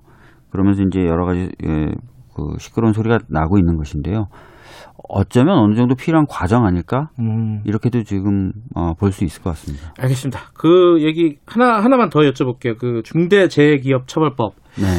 요게 지금 뭐 지금 많이 뉴스에 나와서 아시겠지만은 정의당이 지금 적극적으로 추진하고 있고 민주당에서는 산업안전보건법하고 중대재해기업처벌법이 지금 동시에 올라가 있고 이 중대재해기업처벌법은 박주민 의원께서 발의하신 겁니다. 근데 정의당하고 저희들이 어제 인터뷰를 했었는데 여기에는 유예 기간이 4년 들어가 있어요. 그 네. 50인 미만 사업장. 네, 네. 근데 50인 미만에 훨씬 더 많은 사람들이 많은 노동자가 지금 사망하고 있다는 거예요. 4년 동안 유예 기간 주면 어떡할 거냐 이 사람들. 여기에 대해서 좀 말씀 듣고 다른 얘기 좀 해볼게요. 예, 이 4년 유예 기간을 둔 것은 저희가 어떤 기업의 입장을 듣거나 그러진 않았고요. 네. 한국노총 쪽의 입장을 저희들이 어, 받아들인 것이고 네. 4년 유예를 한다 하더라도 이 원하청 구조에서 하청이 주로 많지 않습니까? 네. 근데 저희는 원청에게 책임을 물리는 제도가 있고 원청에게 네. 책임을 물리는 건 4년 유예가 안 됩니다. 그래서 음. 원청 입장에서는 하청에서 음. 발생하는 사고 역시도 자기네들이 책임을 지게 되기 때문에 네. 위험 업무의 외주화를 안 하거나 또는 외주화를 할 경우에도 안전한 상황에서 작업할 수 있도록 외주를 줄 수밖에 없는 상황이 됩니다. 음. 그러면서 많은 부분 커버가 될 수 있다고 생각을 하고요. 네. 4년 유예 기간 동안 쉬고 있겠다는 게 아니라 그 부칙을 보면은 정부가 안전 의무라든지 보건 의무 확충을 해 나가도록 되어 있습니다. 음. 그래서 그런 작업들을 하면서 하면 되지 않을까 이렇게 생각이 됩니다. 그 4년 유예 기간 50인 미만 사업장에 대한 이 부분에 대해서 뭐이 법안을 논의하는 과정에서 어떤 정도 조정이 가능합니까? 정의당은 네, 여기서 뭐, 논의할 수 있다고 했는데 뭐 얘기해 볼 수 있죠. 그래요? 예. 그러면은 이거를 조금 더 강화하는 정의당은 좀 강화하자는 쪽일 거 아니에요, 네. 그렇죠? 근데 민주당에서는 지금 이 상태인데 이거보다 정의당 안쪽으로 조금 더 옮겨갈 수 있는 부분이 있는 볼수 건가요? 있죠. 얘기, 네. 얘기할 수 있다. 네. 근데 정 민주당 자체가 당론으로 결정한 건 아니잖아요, 그죠? 음, 지속적으로 지금 당내 설득 작업을 거치고 있고요. 네. 그래서 어제도 민주당 의원 한 90분 가깝게 이제 산안법보다는 중대재해기업처벌법으로 음. 가야 된다는 입장을 밝히는 기자회견을 했습니다. 음, 그리고 이제 어제 당 대표님하고 법사위원들 면담이 있었는데 그때도 뭐 전화 많은 사람들이 중대재해기업처벌법으로 좀 가야 된다라는 음. 말씀을 드렸고 그래서 분위기는 좀 그런 식으로 잡혀가지 않나 이렇게 생각됩니다. 알겠습니다. 그 진행상은 좀 볼게요, 저희들도. 네. 근데 어, 이걸 좀 많이 여쭤봐야 되는데 시간이 거의 다 됐네. 한두 개만 더 여쭤볼게요. 그 서울시장 출마 지금 이분 저분 바깥에서 많이들 해요. 그죠? 다른 당도 하고. 박주민 의원은 뭐 처음부터 서울시장 뭐 유력 후보로 거론됐던 분인데 별 말이 없더라고요. 이게 어떻게 되고 있습니까? 이 부분 고민 계속 하고 아, 계신 거예요? 아까 밖에서도 여쭤보시던데 많은 얘기 듣고 있고요. 예. 또 그래서 어 고민하고 있습니다. 그냥? 결심하거나 그런 건 아니고요. 그래요? 네. 어, 언제쯤이면 뭐 기다 아니다 얘기 나오겠습니까? 뭐 빨리 결, 결심을 해야 되지 않겠느냐고 지금 막 주위에서 얘기를 하고 있길래 음. 저도 어, 짧게 고민하고 답을 드리겠다 이렇게 음. 주변 분들에게 얘기를 드리고 있는 아, 상황이에요. 짧게 고민하겠다고 네. 조만간 답을 주시겠네요. 그죠?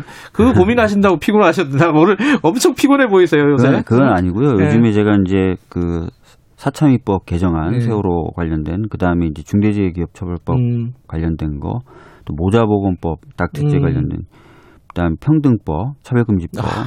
여러 가지 이슈에 좀 관여돼 가지고 작업을 하고 있어요. 네. 그래서 계속 의원들 만나고 설득하고 이야기하느라고 좀 나름 진이 빠지고 있습니다. 민주당이 예. 너무 한 사람한테 일을 많이 시키는 거 아니에요? 아, 근데 그 어제 전세 관련된 대책 나왔잖아요. 네. 서울시장이 만약에 나오시게 된다면은 주- 부동산이 요번에 가장 큰 아마 이- 쟁점이 될 가능성이 높아요. 그죠? 네. 어떻게 평가하십니까? 지금 정부 대책. 이거 좀 미봉책 아니냐? 영끌 했는데 모아봤자 이거밖에 안 되는 거냐?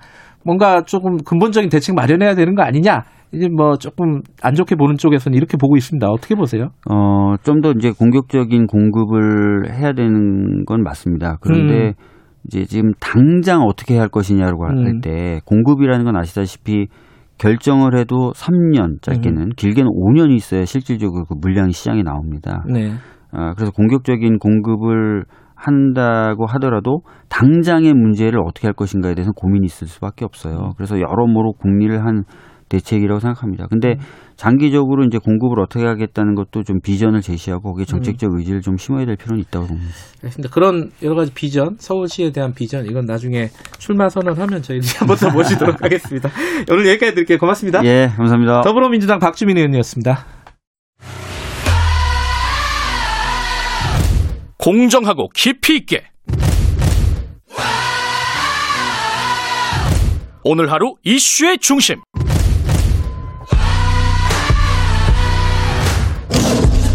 김경래의 최강 시사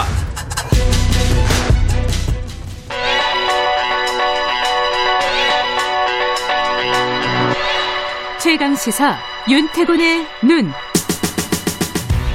의제와 전략그룹 더모아의 윤태곤 정치분석실장 나와 계십니다. 안녕하세요. 네, 안녕하세요. 오늘은 야당 얘기 갖고 네, 오셨네요. 야당 이야기 음, 좀 하려고요. 뭐 선거 얘기겠죠, 그죠? 그렇죠. 음. 여기저기서 좀 이제 꿈틀거리고 있어요. 야권도. 그제 이제 유승민 전 의원이 대선 도전 선언했고 네, 서울시장 안 한다. 네. 금태섭 전 의원은 뭐 야당은 아니지만은 어쨌든 서울시장 보궐선거 출마 가능성을 시사했고 좀 전에 박주민 의원 나오셨지만은 여당 아니면 야당 아니겠습니까? 예, 예. 그러니까 이제 지금 금태섭 전 의원이 여당은 아니니까 야권인 음. 거죠. 예. 이해훈 전 의원도 어제 시 선언을 했고 좀 활기를 띠고 있는 것 같아요. 음. 야권이.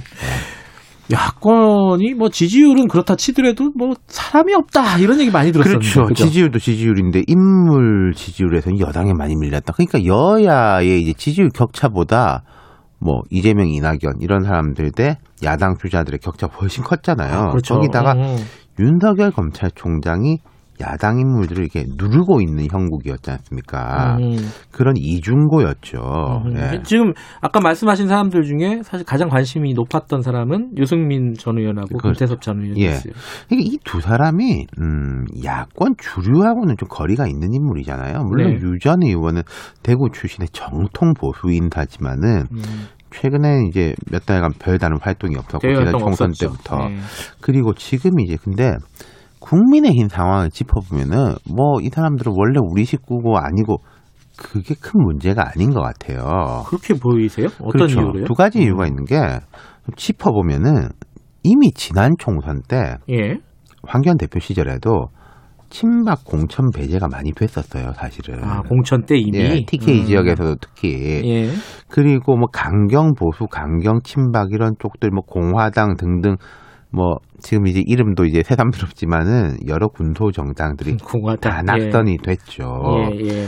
그러니까 국민의힘이 지난 공, 총선 공천을 거치면서 숫자도 줄었지만은 그런 좀 강성 인물들이 많이 음흠. 빠졌다. 음흠. 그리고 당내에서도 김종인 체제에 불만이 있는 사람들은 실제로 상당수입니다. 음흠. 하지만 그게 뭐 친박으로 돌아가자, 뭐 강성 보수로 돌아가자.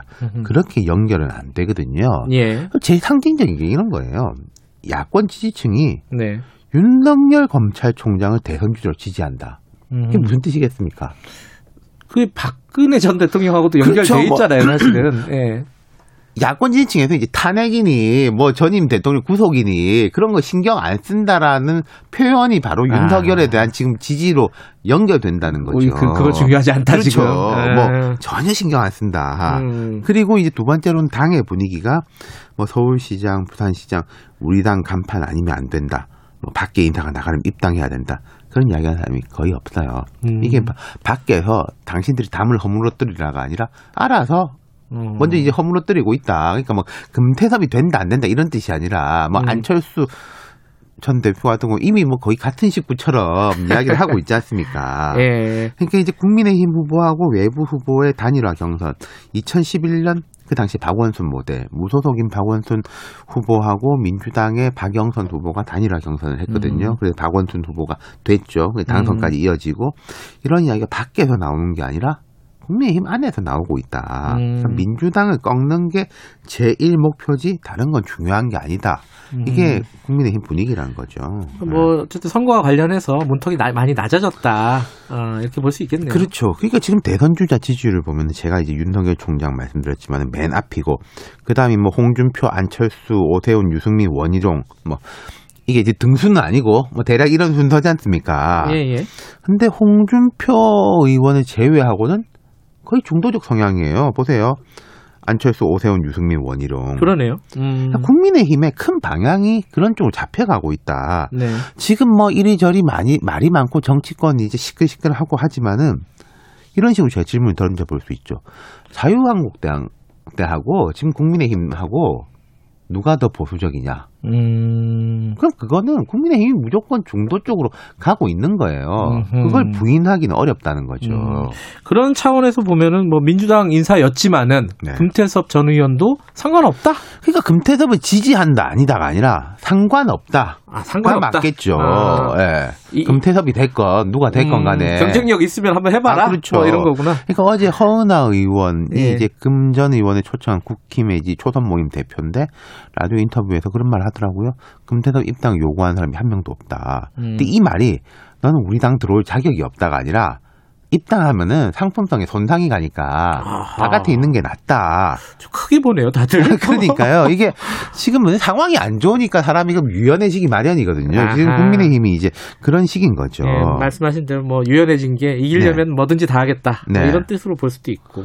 근데 이게 진짜 선거에 어떤 긍정적인 효과를 가져올까요? 아, 있겠죠. 당연하게. 음. 그러니까 제가 대선에서 뭐 국민의힘이 이긴다, 서울시장 선거에서 이긴다, 그런 이야기는 아니고, 그건 뭐 모르죠. 어떻게 알겠습니까? 몇 달이 네. 남았는데, 지금의 침체된 상황하고 좀 달라 질 아, 것이다. 분위기가 좀 그리고 달라질 것이다. 방향 자체는 가운데 쪽으로 음. 큰 배가 방향 전환을 하는 거, 방향 전환이 어려워서 그렇지, 한 번 방향 전환을 하면은 가속이 붙어서 가잖아요. 음흠. 지금 이제 그런 쪽으로 가 있다. 그리고 뭐, 이제 좀 활기가 붙을 거로 보는 게 유승민 전 의원 같은 경우에 워낙에 경제통이지 않습니까? 그렇죠. 부동산 문제, 고용 문제 등에 대해서 예각화된 공격을 할 거예요. 음. 그럼 민주당에서는 이게 좀 받아치기 마땅한 인물이 별로 음. 없어요. 제가 생각할 때는 그 지도부에 약간 경제 상징성을 지닌 사람이었기 그러네요. 때문에. 또 따지고 보니까. 예. 그리고 음. 이제 금태섭 전 의원 같은 경우에는 뭐 검찰 개혁이나 뭐 공수처 문제 이런 거에 맹점이라든지 이런 부분에 대한 더 짚을 수가 있겠죠. 그리고 음. 금태섭 전 의원은 이른바 그 조국 흑석팀, 뭐 음. 진중권, 김경률 이런 사람들하고 괴가 맞는 점이 있지 않습니까? 음. 그러니까 민주당에 대해 가지고 원래 국민의힘의 공격, 그다음에 예. 다른 쪽의 공격 같은 게 이제 힘을 합칠 수 있을 거다. 음. 근데 물론 유승민, 금태섭 이런 흐름이 원래 보수 정당의 이제 주류적 흐름은 아니에요. 음. 그럼 이런 흐름하고 그 주류적 흐름이 화학적 결합이 된다면은 파괴력이 커질 것이고, 근데 음. 아이 저기는 원래 우리 아니고 우린 저런 스타일 아니야라고 이제 선을 긋는다면은 뭐 1닭 1이 2도 못될 음. 거고 그건 뭐 앞으로 할 바에 달렸겠죠. 근데 금태섭 의원 전 의원 같은 경우에는 그 어찌됐든 밖에 지금 있지만 국민의힘하고 어떻게 연대할 가능성이 있을까요? 좀 괴가 많이 다른데. 그러니까 괴가 다른데. 아까 제가 말씀드린 것처럼 여당 아니면 야당이라고 하면은 같은 괴고 근데 뭐 보수냐 뭐 이런 식으로 하면은 다른 거고 그거를 이제 합쳐지는 흐름을 만들어낸다면은 국민 그건 국민의 힘도 그렇고 금태섭 의원도 그렇고 그럼 파괴력이 있는 거고 지금 이제 앵커가 이야기한 것처럼 그럼 원래 다르잖아라는 식으로 돼 있으면은 뭐 음. 파괴력이 약할 거고요. 알겠습니다. 여기까지 드릴게요. 고맙습니다. 감사합니다. 윤태곤의 눈이었습니다. 2부 여기까지고요. 잠시 후 3부에서 뵙겠습니다.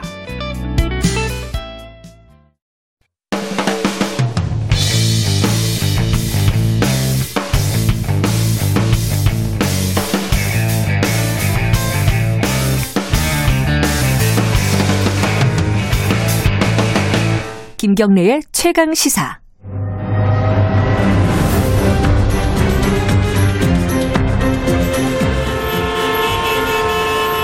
GPS가 연결되었습니다.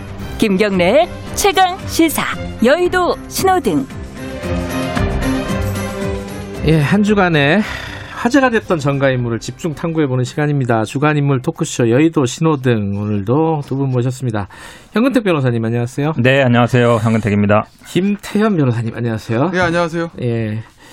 저번 주에 바쁘셔가지고 전화를 연결했더니 아 그런가요? 아, 닌가 그렇구나. 맞아요. 아, 예. 아, 맞아요, 네, 맞아요, 맞아요. 그렇죠. 예. 어, 제가 그렇게까지 기억력이 나쁘진 않습니다. 네, 맞습니다. 예. 아 여기 전화보다는 역시 이렇게 얼굴을 보고 그럼요, 사람이 네. 얼굴 보고 살아야죠. 해야지 전화는 아닌 것 같아. 그래서 뭐 어, 감찰도 대면 조사를 하겠다는 거 아니겠습니까? 예? 오, 아니 평가지는 아니 나 못하겠어 그래. 핵심적인 나- 얘기인데. 어, 대면. 어, 평가지는데 이거? 아니, 예. 말씀하시길래 네. 얼굴 보고 하, 하는 게 좋다고. 아 오늘 뭐 출연을 거부해야 되는 것 같아요. 아, 지금 보니까 딱 네. 추미애 장관을 갖고 오셨어요. 네. 오랜만에 사실은 매일 하고 매. 매주 매주 갖고 오실 분인데 이분은 어, 오랜만에 갖고 오셨어요. 사랑합니다 장관님 아이템 만들어 주셔서. 어쨌든 네. 무슨 불? 아 당연히 빨간 불이죠. 빨간 불. 근데 본인은 파란 불을 생각하실 거예요. 왜? 출퇴근할 때 화환을 보니까 너무 좋거든. 아, 아, 화환 꽃바구니. 어 인스타그램인가 거기 네. 올렸다고 네. 그러더라고요. 예. 왜 올렸을까요? 예? 왜 올렸을까요? 모르죠. 그럼 추장관한테 물어보세요. 그래서 아, 현근대 변호사 아실래나? 연락하시면 참 이게 왜 가까우시니까. 잘 모르죠. 아, 가까우시잖아요. 아니, 네. 그걸 왜 올렸는지 모르겠는데, 아니, 네. 뭐, 그 전에도 계속 뭐, 화환이 네. 뭐, 건물 앞에도 오고 이랬던 것 같은데, 음, 글쎄요, 아마 윤석열 총장이 뭐, 이렇게 화환을 막 그 서초동 길가에 예. 막 해서 어쨌든 국민들이 음. 지지를 받는 거 아니냐라는 음. 뉘앙스가 있을 것 네. 같은데, 예.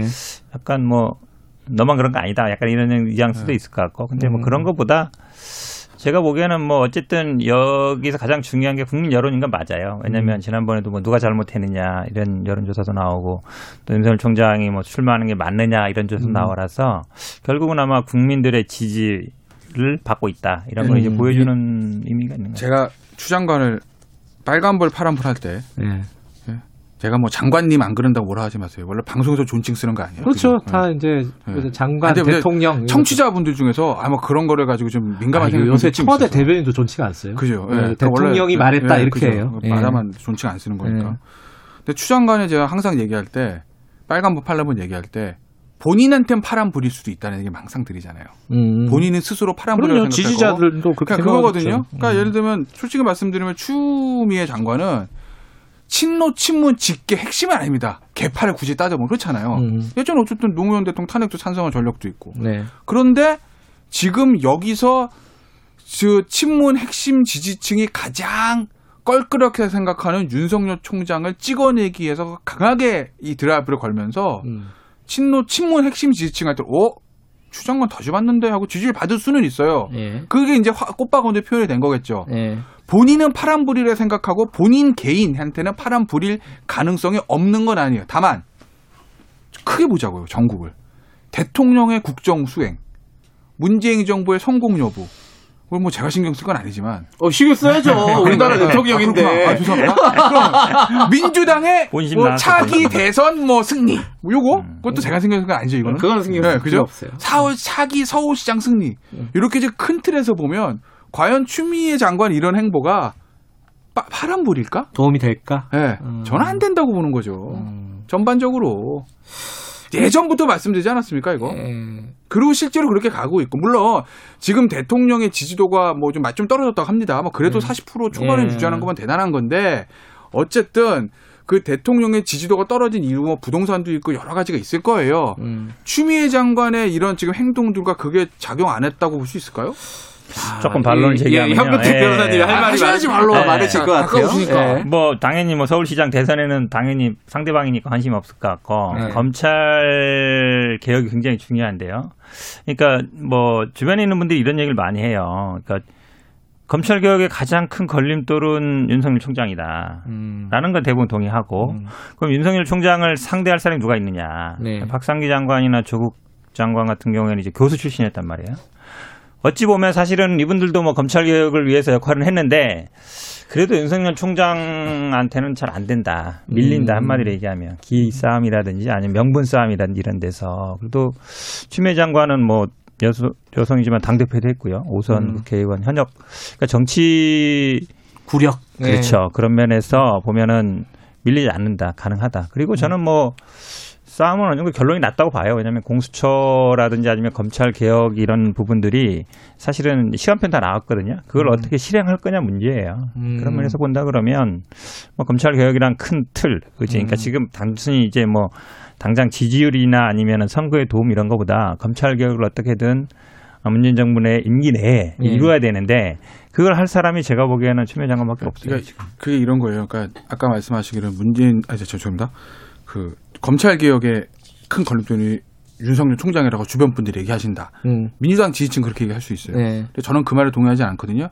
근데 100번 양보해서 그게 맞다고 전제를 하고 말씀드릴게요. 예, 예, 예. 그러니까 윤석열 총장을 무력화시키고 하는 게 검찰 개혁의 본질로 제일 중요하다라고 그게 맞다고 전제라고 말씀드려도 일을 해나가는 방식에 있어서 추 장관은 너무 거칠다는 거예요. 거칠다. 너무 거칠고 음. 무리수를 많이 둔다. 그러니 그게 예를 들어서 아, 저 거래 검찰 개혁 중요하지. 그리고 검찰 개혁은 윤석열 총장이 좀 수사를 너무 무리하게 하는 건 있어. 아, 그건 안 되는 것 같아라고 생, 관, 보시는 중도층 유권자들도 그걸 처리하는 추 장관의 방식을 보면 근데 그걸 저렇게 해야 돼? 저렇게 시끄럽게 해야 돼? 일을 저렇게밖에 처리할 수 없나? 라고 하고 돌아서게 할 수 있는 여지들이 충분해 너무 많아요. 그래서 제가 초기부터 말씀드렸잖아요. 왜 추 장관은 쉽게 갈 수 있는 걸 저렇게 복잡하게 가나? 어렵고 아, 복잡하다기보다 거칠게 가나? 저게 과연 정말 민주당의 승, 성공, 문재인 정부의 성공을 위해서 하는 건가? 본인의 개인의 정치적인 야심 때문에 그런 거 아니야? 라고 제가 자꾸 의구심 가지는 눈으로 보고 계속 말씀드렸던 게 그런 부분이거든요. 한번 보시자고요. 결국 이게 도움이 되는 건지. 그러니까 저도 그 말을 또 한마디 할게요. 사실은 아, 지금 예. 감찰에서도 뭐 세 가지 나왔지만 사유를 뭐 감찰 사유를 미리 안 알려줬다 그러는데 그거는 이제 말이 안 되는 얘기고 전 국민이 다 알고 있고 나도 알고 있고 언론에 그거- 다 나오는 얘기죠. 아니, 그러니까- 네, 그런 건 아직 얘기 들어봐요. 뭐, 그 얘기 조금 이따 할게요. 네. 감찰 명분. 네. 싸움인데 사실은 이제 제일 중요한 거는 언론사 문제예요. 네. 왜그 당시에 그 언론사가 굉장히 수사 중인 사안이었고 중앙지검장 시절에. 그렇죠. 예. 어, 그러니까 그 언론이 굉장히 반발해요. 음. 왜냐면 그거 관련된 내용이거든요. 근데 그 당시에 윤석열 총장이 나와가지고, 그럼 뭐 상대방이 있는 거라 제가 말 못합니다. 이랬단 말이에요. 아까 박종민 의원이 그 물어봤을 때. 음. 그런데 사실은 그거에 대해서는 크게 문제 제기 안 해요. 예를 들어 다른 사람이 그랬으면 아, 말이 되냐. 지금 그 회사 관련된 사건이 대여섯 개 회사에 지금 걸려 있고 만약에요. 어떤 수사 중에 걸려 있으면 그 지검장이 아니라 담당 수사관만 전화해도 그 사장이 불려 나옵니다. 음. 어떻게 될지 모르잖아요. 당장 이걸로 뭐 회사가 망할 수도 있는 내용이니까. 근데 지검장이 그 사주를 만났는데 어, 만났다는 게 어느 정도 이제 나왔는데 아, 네, 상대방이 있어서 말을 못 하겠다.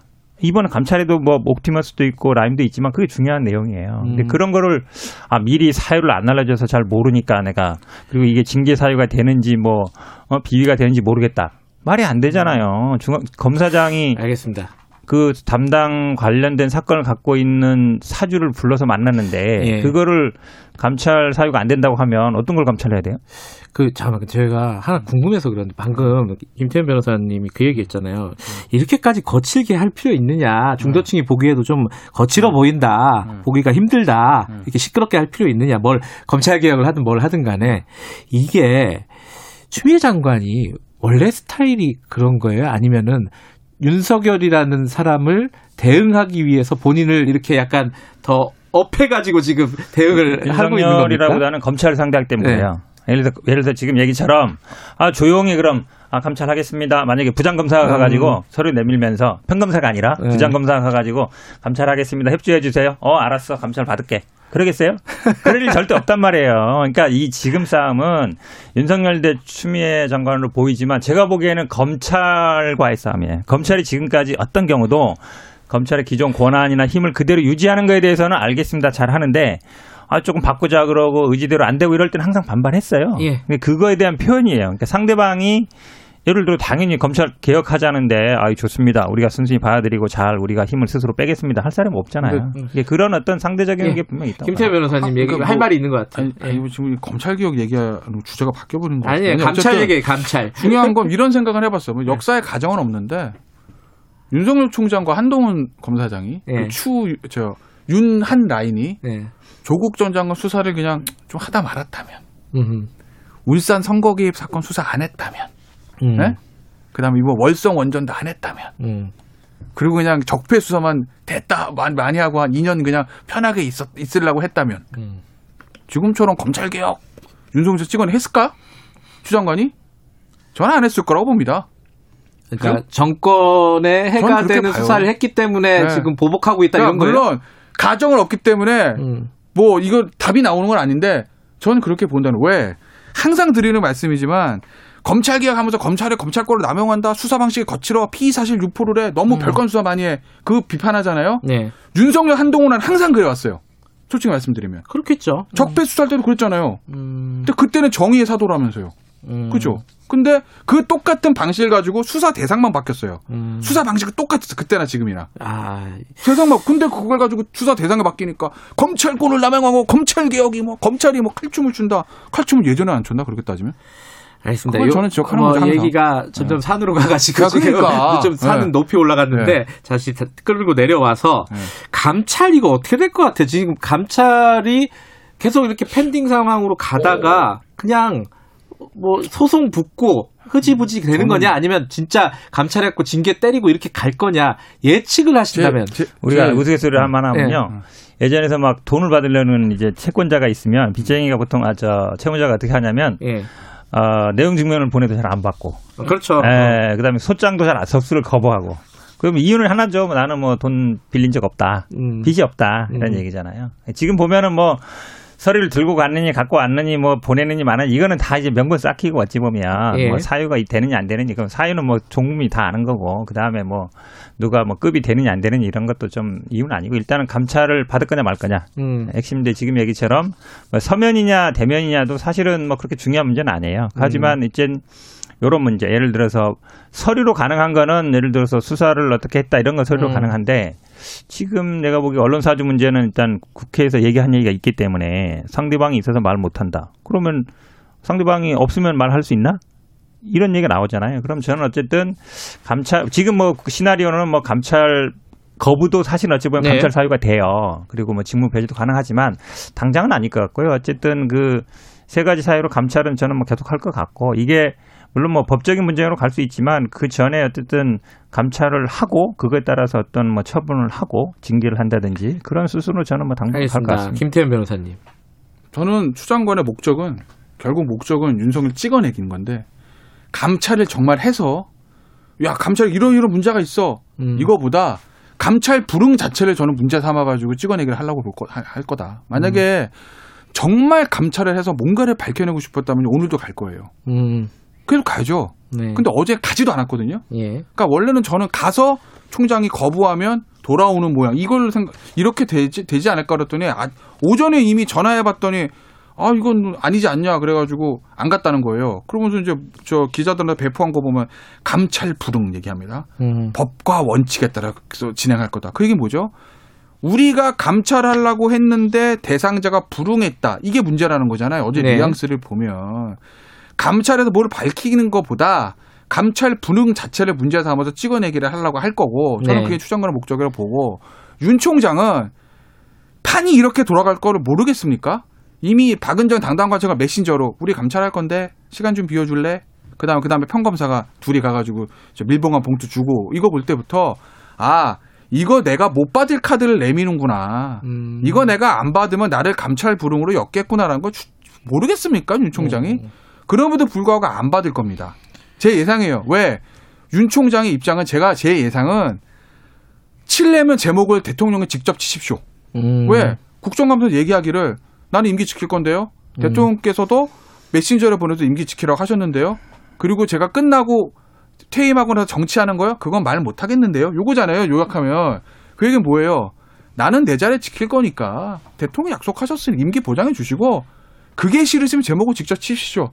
근데 그러고 나면 저희 정치적 위상은 올라갈 겁니다. 이게 저는 윤석열 총장의 속내라고 봐서 칠 때 치더라도 그냥 버틸 거예요.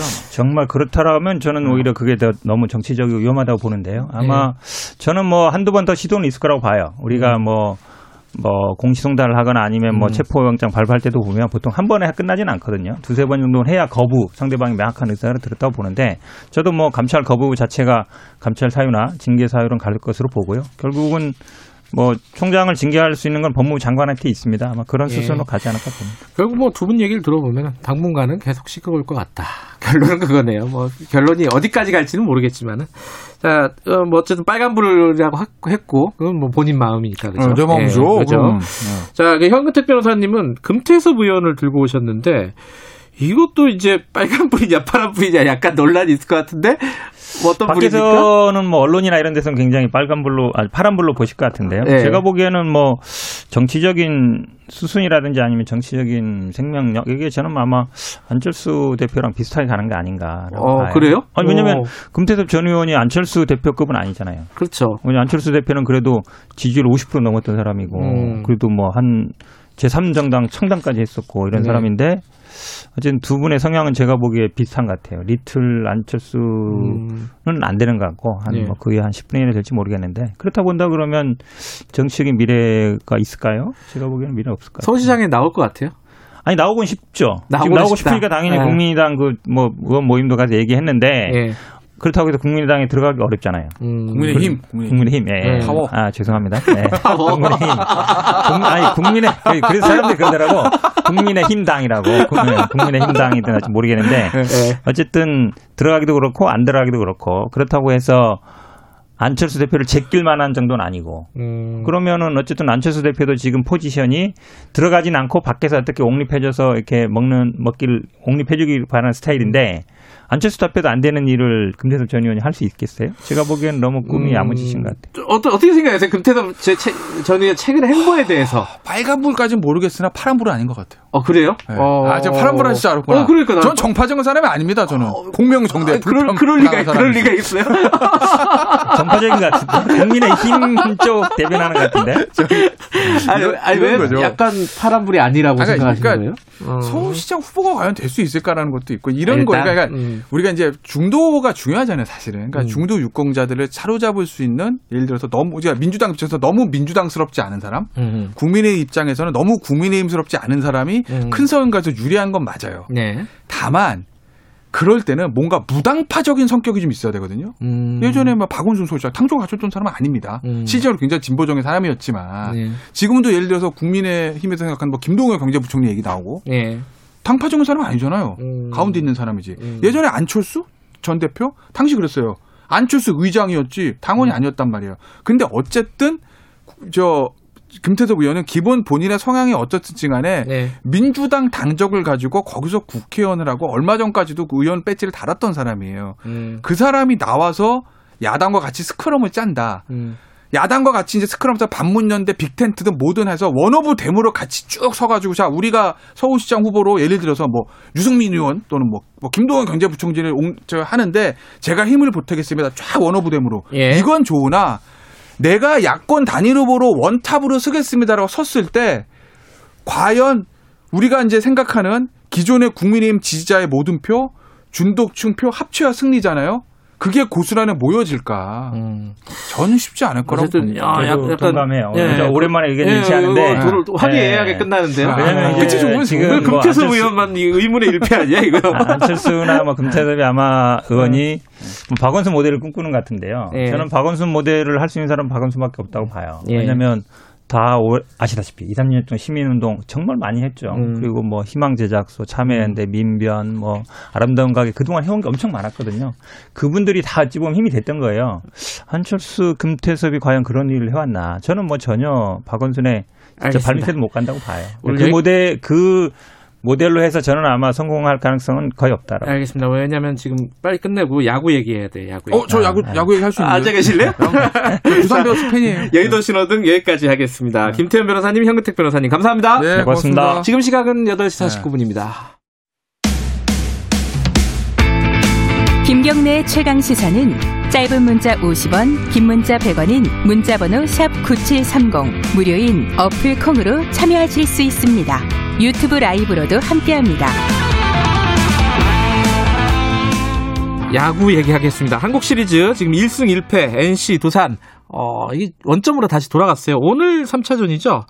자, 봉준근 KBS N 스포츠 해설위원 연결하겠습니다. 의원님 안녕하세요. 예, 안녕하세요. 자, 1대 1.